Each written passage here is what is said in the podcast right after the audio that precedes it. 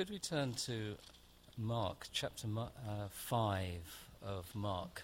It's a real blessing to be here in the flesh and see people in the flesh with legs and not in a box.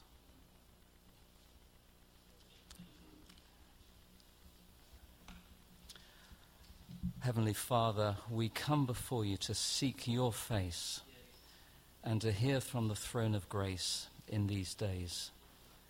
Oh, Father, it is intimidating to stand, not wanting to say anything that is intellectual or clever, but to simply see what your word would teach us in these difficult days. For we have nowhere else to go. You have the words of eternal life, and we seek your face and the anointing of your Spirit to speak, but also to hear what you would say in these days, Lord. Oh God Almighty, lead us, I pray, as we traverse the difficulties of what we're passing through. In Jesus' name, Amen. Mark chapter 5. I'm going to read from 1 to 21. And they came over unto the other side of the sea, into the country of the Gadarenes. And when he was come out of the ship, immediately there met him out of the tombs a man with an unclean spirit, who had his dwelling among the tombs. And no man could bind him, no, not with chains, because he had been often bound with fetters and chains. And the chains had been plucked asunder by him and the fetters broken in pieces. Neither could any man tame him. And always, night and day, he was in the mountains and in the tombs, crying and cutting himself with stones. But when he saw Jesus afar off, he ran and worshipped him, and cried with a loud voice, and said, What have I to do with thee, Jesus, thou Son of the Most High God? I adjure thee by God that thou torment me not. For he said unto him, Come out of the man, thou unclean spirit. And he asked him, What is thy name? And he answered, saying, My name is Legion, for we are many. And he besought him much that he would not send them away out of the country. Now there was there nigh unto the mountains a great herd of swine feeding. And all the devils besought him, saying, Send us into the swine, that we may enter into them. And forthwith Jesus gave them leave. And the unclean spirits went out and entered into the swine, and the herd ran violently down the steep place into the sea. There were about two thousand and were choked in the sea. And they that fed the, the swine fled and told it in the city and in the country. And they went out to see what it was that was done. And they come to Jesus to see him that was possessed with the devil and had the legion sitting and clothed and in his right mind. And they were afraid. And they that saw it told them how it befell to him that was possessed with the devil, and also concerning the swine. And they began to pray him to depart out of their coasts. And when he was come into the ship, he that had been possessed with the devil prayed him that he might be with him. Howbeit Jesus suffered him not, but said unto him, Go home to thy friends, and tell them how great things the Lord hath done for thee and hath had compassion on thee. And he departed and began to publish in Decapolis how great things Jesus had done for him, and all men did marvel. And when Jesus was passed over again by ship unto the other side, much people gathered unto him, and he was nigh unto the sea. May the Lord bless his word. This is a fascinating passage and well known, and we read it also in Matthew and Luke. And I just want to really make four points and see what the Lord would flesh out of that.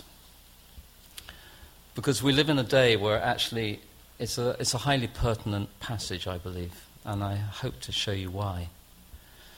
The first point I want to make is there is no neutrality with Jesus. There is no neutrality with Jesus. Here we have an abutment of the Son of God with Satan himself in the form of a legion. 6,000 constitutes a Roman legion, and some say 300 cavalry on top of that.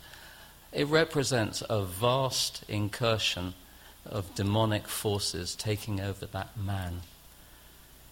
And it reminds us of Genesis 3:15 where we see the first point which actually draws that line between the power of God that is to be seen in the person of Jesus Christ and the power of Satan that will come against him and constitutes the battle each of us are involved in as we sit here right, right now.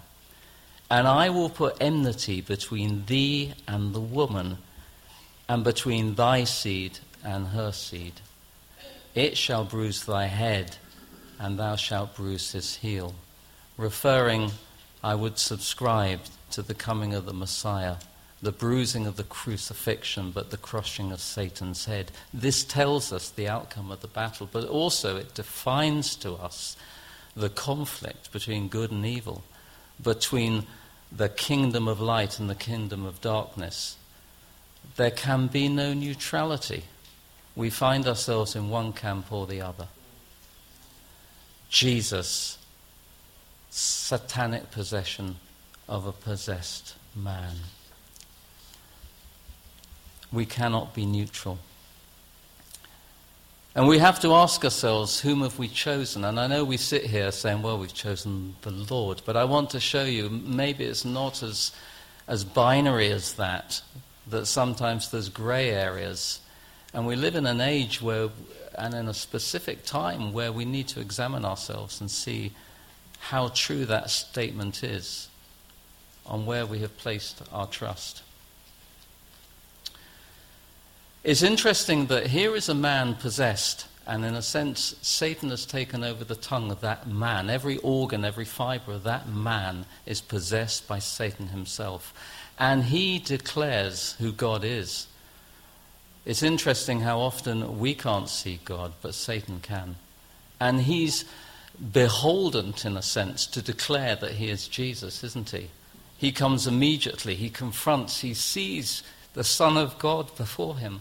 Satan cannot be silent in that situation. He uses the man. And it reminds us in Acts 19:15 a perfect example of how Satan sees the mark of the blood of Christ upon his people. Jesus I know and Paul I know, but who are you? Satan recognizes where God is. Friends, does Satan recoil at the presence of Jesus in your life, in my life? Or does he see no opposition at all? A lukewarmness, a Laodicean life, if you will. We know, as we see here, that at some point every knee will bow and every tongue will confess that Jesus is Lord. And here is this possessed man. He doesn't, he doesn't come to him gradually. We read here that immediately there met him. Satan saw the Son of God coming to him, and there had to be a response immediately. And that affirmation of who Jesus is, if you like, is a prayer in itself. Satan knows, you know, he's speaking to God. He recognizes the authority in the person of Jesus. Whom have we chosen? Friends, can we walk with a foot in the world, a foot out of the world, a foot with Jesus and a foot with Satan in our lives? We cannot. It just cannot be so. Can two walk together? except they be agreed, Amos 3. You can't walk with Jesus if you're not in agreement with him. You can't do it. Friends, we need to decide. We cannot have an arm with Satan and an arm with Jesus. It just doesn't work. Uh, and uh, Brother John was just saying at the Rafa earlier, if we believe something with, we need to come in prayer about it. We can't be hypocrites in these days. Jesus says, if you love me, John 14, you will keep my commandments. There is something intentional and something affirmatory which we have to partake in. We can't be casual with our faith in any shape or form in these days. Are we serving two masters here? The possessed man comes. Satan recognizes Jesus.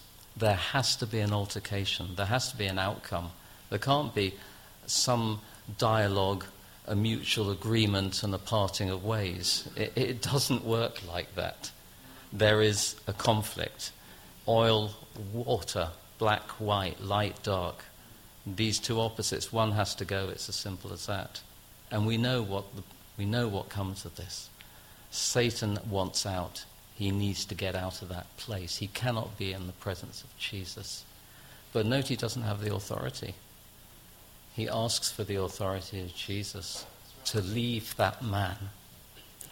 We see the authority. Why? Because there is power in the name of Jesus Christ. There is power in the name of Jesus. You know yourself, if you're talking, you can talk of Buddha and you can talk of Muhammad and you can talk of any other agency and it, it will cause mild interest or something. But you, put, you drop the nuclear name of Jesus into a conversation, and it, it's seismic. It demands a response every time. And yet we've sucked it out to intellectual theology and philosophical ideas. The name of Jesus has currency. The blood of Jesus has currency. We don't talk of the blood much now because it's medieval, it's an anathema, it's an anachronism, it has no currency. Again, it's all about philosophical ideas. I'm sorry, friends, it's not. That sacrifice at Calvary was a defining moment that defines who we are a one time sacrifice for all. We proclaim the name of Jesus on the streets. We tell of the cleansing power of the blood of Christ without shame, come what may. We live in an age where we don't like blood. It's an embarrassment to, to be born, it's an embarrassment to die. All these things are unpalatable. But this is a reality. Blood is, there is no life. The life is in the blood, is it not? So, the point I'm just making at this introduction is there is no neutrality. We see this. Something has to give. And when we come to the cross of Christ, there is no neutrality in our response. It cannot be half hearted. Otherwise, there's only half a sacrifice, isn't there? There's no availing of the cross. There's no neutrality. There is a supremacy in Christ. And what a, what a privilege it is to stand on that, isn't it? Say that the grace afforded us through Christ overcomes all. And there is authority in the name of Jesus. What happens? Jesus commands the Spirit to come out. He speaks the word. Jesus is the word, the word made flesh. I want to just briefly talk about the, effic- the efficacy of the word. The demon is cast out because of the word spoken. And what's the outcome of that? Verse 15. Well, after all the hullabaloo and the swine have drowned, the owners of the swine, the people, they come to Jesus and imagine that sight. Here is a man who must have created havoc in that environment.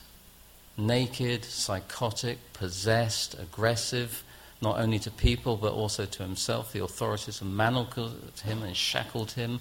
He's with a supernatural demonic strength. He's broken all of them, and he's living in the city of the dead.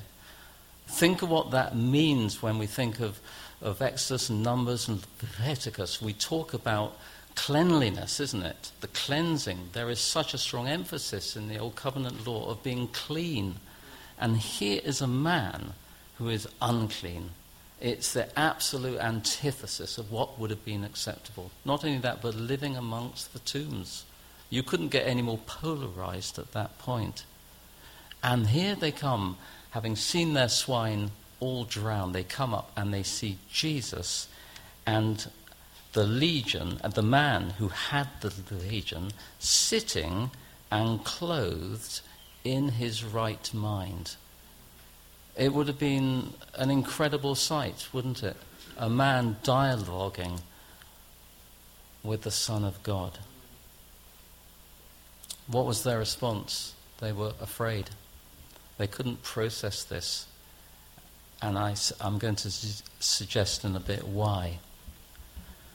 Friends, are you sitting in your right mind, dressed well in the presence of Christ? Are we sitting with a peaceable spirit, spirit with our eyes focused upon Him, hearing what He would have us hear, hear?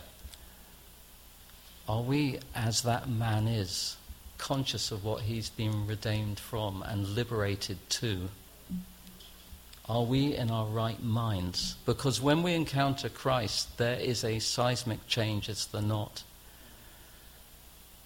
We have sanity. To the world, it's the complete opposite, of course. But Isaiah 26 3 says, Thou wilt keep him in perfect peace, whose mind is stayed on thee, because he trusteth in thee. When we come to Jesus, we have our right mind restored in line with the word of God. 2 Corinthians 5:17 that if any man be in Christ, he is a new creature. Old things are passed away. Behold, all things become new. Consider the demoniac. All things have become new. He is a new creature in Christ. It is such a, a, a polemic, it's such an extreme picture, isn't it? It's not just someone who's tangibly good in the world's eyes who's deciding to become a Christian with perhaps a small c. This is a man who was unclean, rejected, demon possessed, washed, utterly new in the presence of his Saviour. How can he go back? How can he have reference to anything he came from? It's all new. It is all new. Ezekiel 11:19 I will put a new spirit within you and I will take the stony heart out of thy flesh and will give him a heart of flesh. When we come to Christ, everything is made new, is it not? Everything is made new. That's why there is no neutrality. We can't go back. And the joy of this passage is that this is not a generic altar call. It's not just a, a, crusade, a rally of some type. Jesus has met a man in anguish, possessed, and released him to be with him. And that is how an encounter with Christ should be for all of us. He comes to each of us in our own bondages and sufferings and pain and releases us. If he does not, how can we affirm the change that is to be found in following him? It just becomes subscription to a theology. And that, friends, will not carry us in the days that are coming. We need to be like this man, so conscious as we move through what he has been saved from and what he has been saved to. This is a specific call, a man hanging upon a cross for each one individually. That is the, the wonder of the cross. It is so personal. It is to be appropriated by each of us for ourselves. Just as when judgment comes, we will equally be on our own. Not a member of a church, not a member of a house group, but standing naked, either covered with the, the, the perfection and the grace of our Lord or not. There is no neutrality. And it comes down to choice.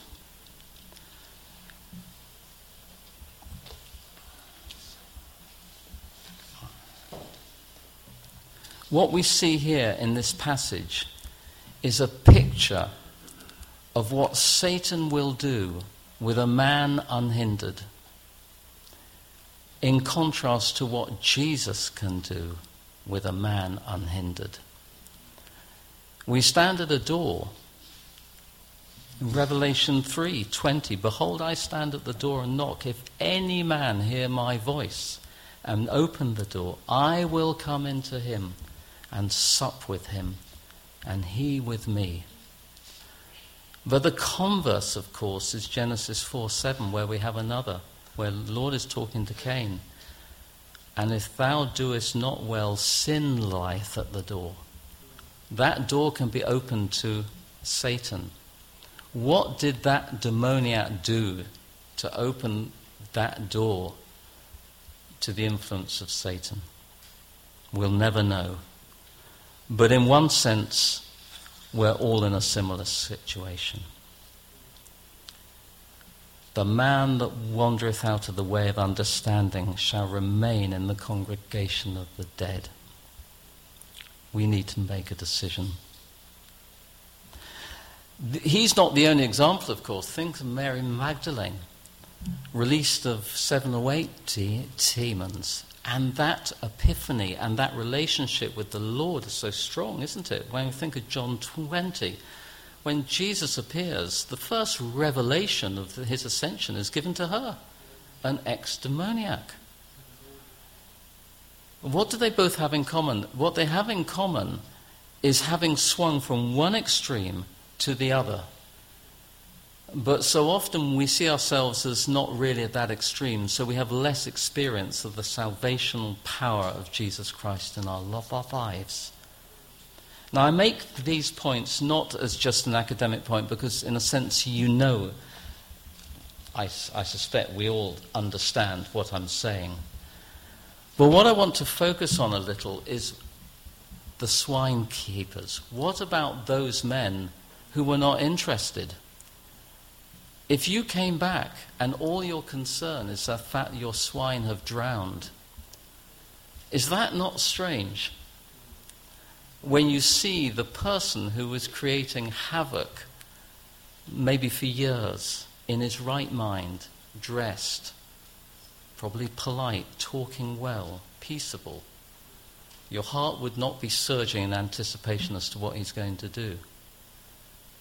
But they're not interested. They're more interested in getting Jesus out, away from the coasts, the communities, the cities. In each of the Gospels, there's a very, very broad sense that Jesus has to go. He needs to get out of here. Not only that, but there's an urgency to get him out as well. In haste, depart, get out of here.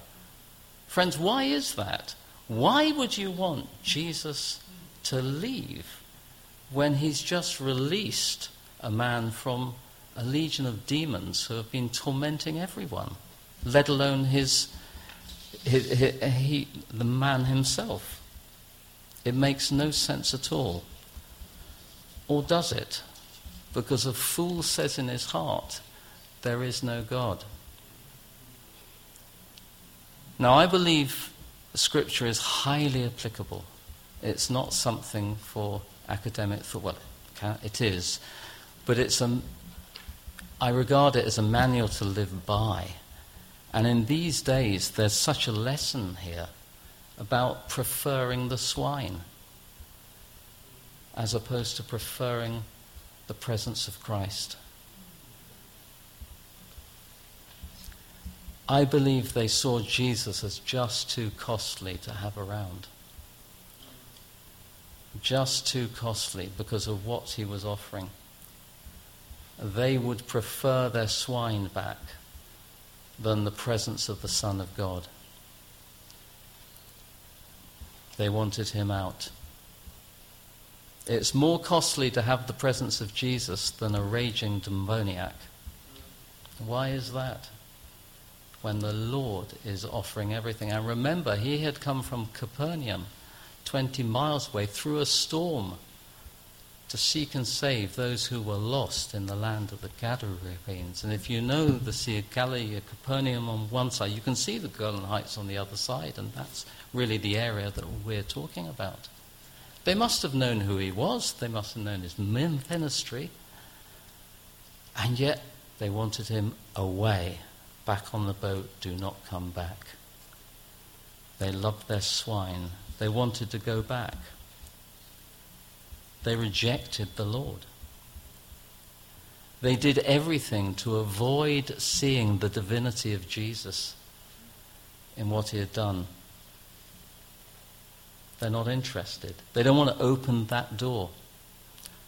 In the same way that we in ourselves can look at things in a very insular way, not seeking the bigger picture, but much more focused on detail, much more interested in single policy. Yet there were some within that group who were interested. When we think of the ones who, when we think of Nicodemus, for instance, he came at night.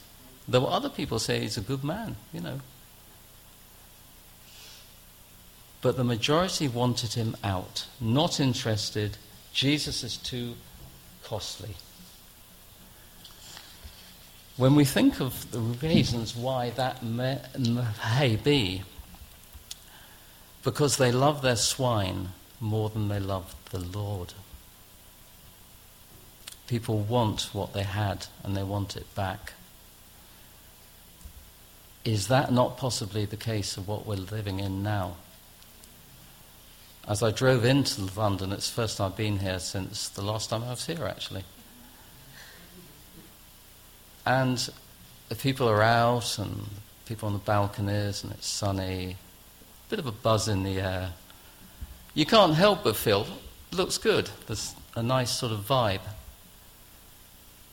But actually, that's looking at things in a very one dimensional way. And yet, that's what people want. They want normality to get back. But we're passing through a time where perhaps that's not the right question to ask. The Son of God came to release a demoniac, but they didn't want anything new. They didn't want the profoundness of the Son of God in the presence. They wanted the swine back. I just want to consider that for a moment or two. Have you asked the Lord? Lord, just release me to get back to my life. Get me out of this situation. Remove all the trouble that is going on. Let's get back to normality. That's what we want. That's what we're aching for. And that's what's being sold. It's not the first time people wanted Barabbas, not Jesus. It's exactly the same argument. Just, just give us him back. We don't want the Lord. But he's the Son of God. We don't want him. Why? Because there's something about the name of Jesus that is unsettling.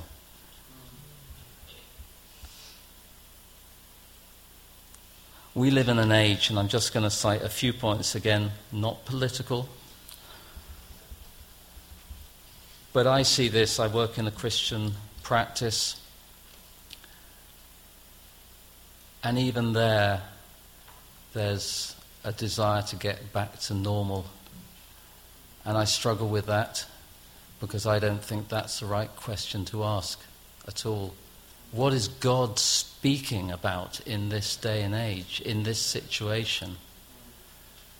What we're seeing now is a desire for the swine a desire to worship the creation, not the creator, to get fixated about things which will pass away. I'm talking with a very broad brush here, you understand me. The first thing we're going to do is go to a pub. Is that the summation of our culture? Probably yes, is the answer. That's the definition of normality to go to an alehouse and drink.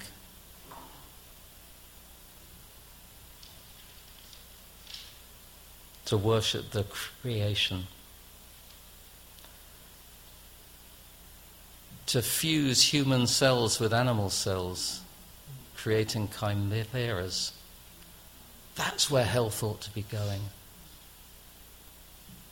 where 200,000 babies have been aborted this year.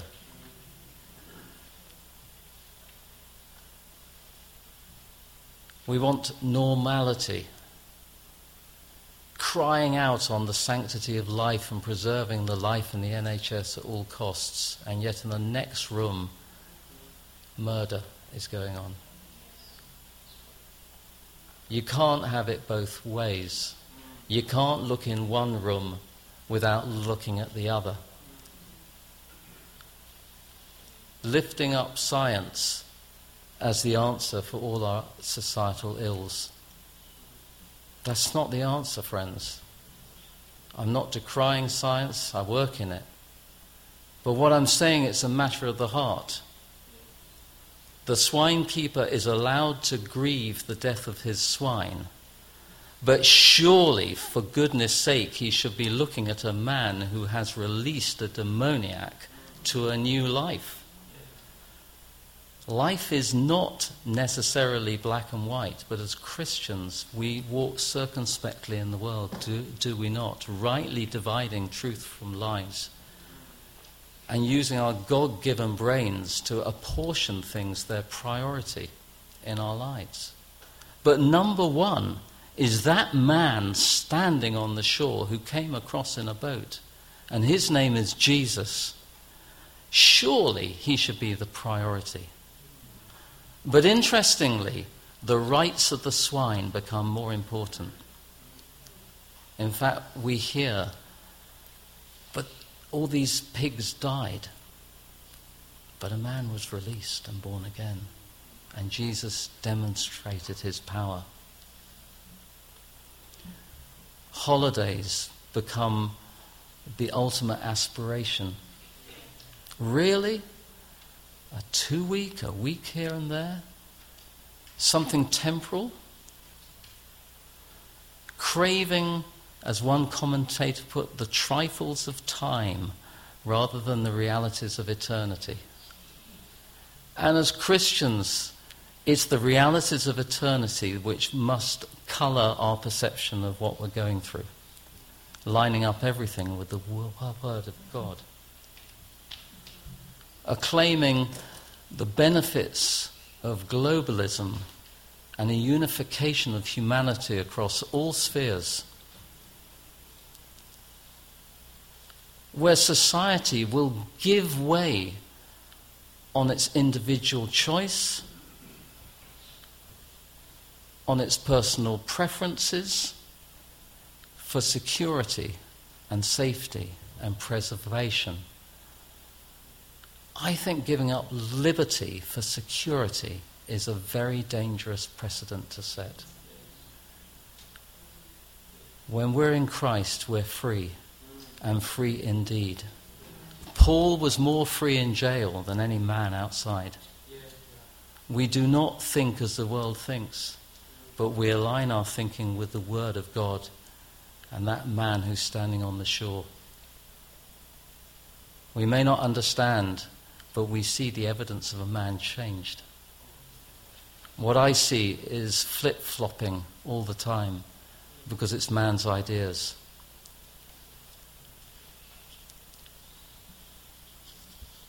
Theological ideas become twisted to the mores of the day. Whatever a man will do, he will choose over surrender to God. And that's why he will choose Barabbas over Jesus every time.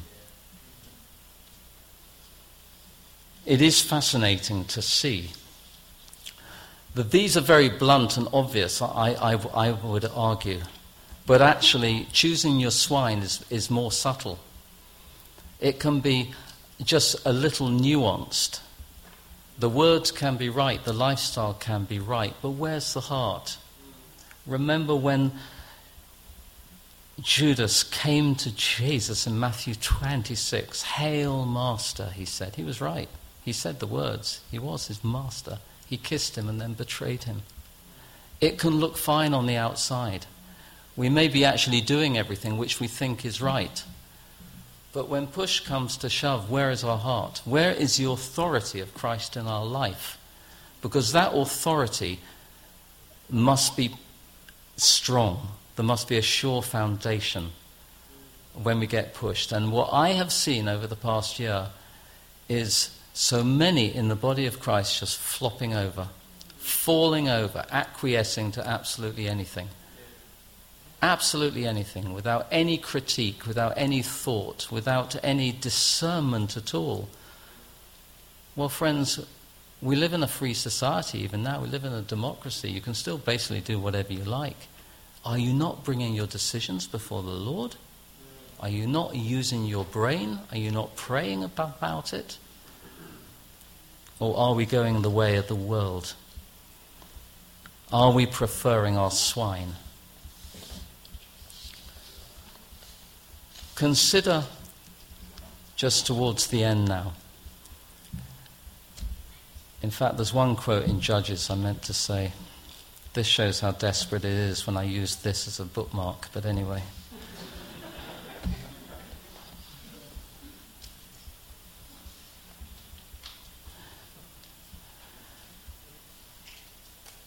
I read this a while ago and I thought it was pertinent. Here are these people preferring their swine rather than the person of Jesus. And it's so like in Judges 10:14, "Will go and cry unto the gods which ye have chosen. Let them deliver you in the time of your tribulation." How true is that? Because I believe that at some point we will be left with a choice it's Christ or everything else you're not going to have Christ and everything else. It's going to be one or the other. And therefore, we need to be in training now. And the demoniac is a perfect example of this. Pushes the example right to the edge. This is a fruitful encounter with Jesus Christ, is it not? And consider if you were that man released, free, no bondage, clean, rational thought, not plagued with satanic ideas. Would you not want to be in the presence of Jesus? Would you not want to follow him onto that boat? And I, st- I meditated for a while about standing on the shore and Jesus saying those words Go home to thy friends and tell them how great things the Lord hath done for thee and hath had compassion on thee. And I'd be thinking, just take me on the boat.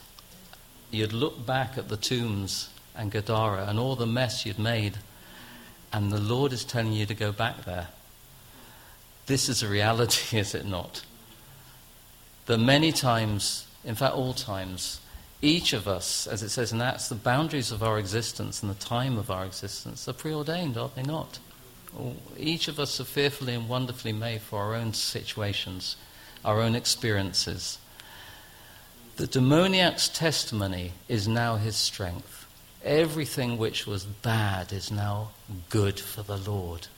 There's nobody who can tell him he didn't meet with Christ because the evidence is there in front of him.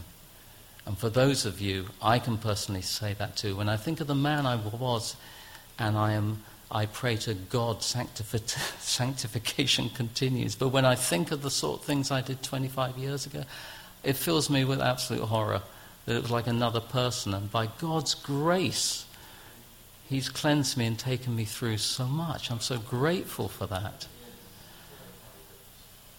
Praise the Lord. But God has allowed things to happen to us to use them to witness, to testify. There are, there are toolbox, if you like. This man has the ultimate testimony. There's few who can top his testimony. And maybe that's why he was told to go home, because there's nobody who cannot agree with what has happened. He departed and began to publish in Decapolis. Well, that area was a rich area. Those ten towns, hence the term Decapolis, had Stoics in them, Greek philosophers, Epicureans, all sorts of people large trading area, very powerful eastern province of Rome. An uneducated ex demoniac comes to tell the good news of Jesus Christ, who himself was a carpenter from Galilee. It doesn't sound like a promising start. But when the Lord is with you, when the Lord has instructed you to go and tell the good news to the people He's put in front of you, he will provide the words and the anointing to do it. And, we, and I say that because it says, all men did marvel. All men marveled at a demoniac telling of what the Lord had done for him. I found that so powerful and so exciting. Here was a man cleansed, surrendered, and obedient. Now, many times we may be in a job, or we may be in an area, or we may be in an activity, or with people or neighbors, where you think, Lord, just please deal with this, get me out of this, change something, and nothing happens. It could be illnesses, it could be uh, unemployment, it could be anything, bereavement, anything at all. But just as the demoniac had his strength and his testimony, we have that too. And we should grasp everything that the Lord has allowed to happen to us, given to us, not given to us, and say, Thank you, Lord, for this. I'm going to use this for your glory intentionally. Easier said than done many times, but the only person who you're fighting against is your own sense of pride and will. You're fighting against yourself. It was Spurgeon in, in, in, in, writing on this passage. He said the number one thing a Christian, like the demoniac, should express is gratitude that he's been released, he's been made new in Christ. Gratitude. And often we're not, are we? We're not grateful for what the Lord has done. Secondly, there's a human need there's always a need beyond ourselves, isn't there? It's to get our eyes elevated towards the body of Christ, to love our neighbours. And thirdly, and again, these are Spurgeon's, I'll, I'll, give him credit. It's always good to credit the heroes of old, isn't it? Thirdly, and perhaps the most important thing, to promote the glory of Christ. To promote the glory of Christ, of what he has done. The demoniac could only tell of, he really couldn't tell of his past because there wasn't a lot to tell. For us in, in Nigeria, there's nothing to tell. I just lay down on the mattress. So nothing happened. I did nothing. The glory belongs to him. It's all about him and telling of what he has done. It's wonderful. And interestingly, in just in closing, when Jesus passed over again, how interesting it was when he went back, much people gathered unto him. It's interesting, isn't it, that some hear the word of God and some do not, and it's a mystery we'll never understand completely. But praise God, we listened. For those of you who know him, praise God, we listened and we hold on to him. Friends, in closing, I just want to say do not choose the swine in your life. Don't go back to what you thought is normal and hold on to all of those things. They will all pass away, good and bad. They're all going to pass away. Be like the demoniac, where he left everything. There was nothing to leave in reality. And he went where the Lord commanded him to go and blessed him in that. I hate to almost end with a Bob Dylan song, but when you ain't got nothing, you've got nothing at all. You're invincible. It's a great line, I have to say, and it's true. Because if our eyes are taken off the world, there's nothing to worry about. You can enjoy it. There's nothing. It's, it's given by the Lord. Enjoy everything. But don't hold on to it. Don't hold on to the swine. Overt, covert. And that applies to the time in which we live now.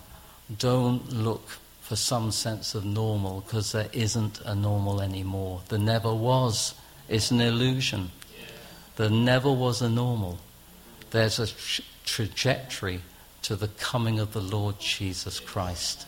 There will be peaks and troughs, plateaus, valleys. Recognize the, topo- the topography for what it is. That's all it is. Don't listen to the voices. There's too many out there. You note I've avoided certain words, key words here, because it really isn't, there's no point in debating any of it. Look upwards, for our redemption draws near. Maranatha. Amen.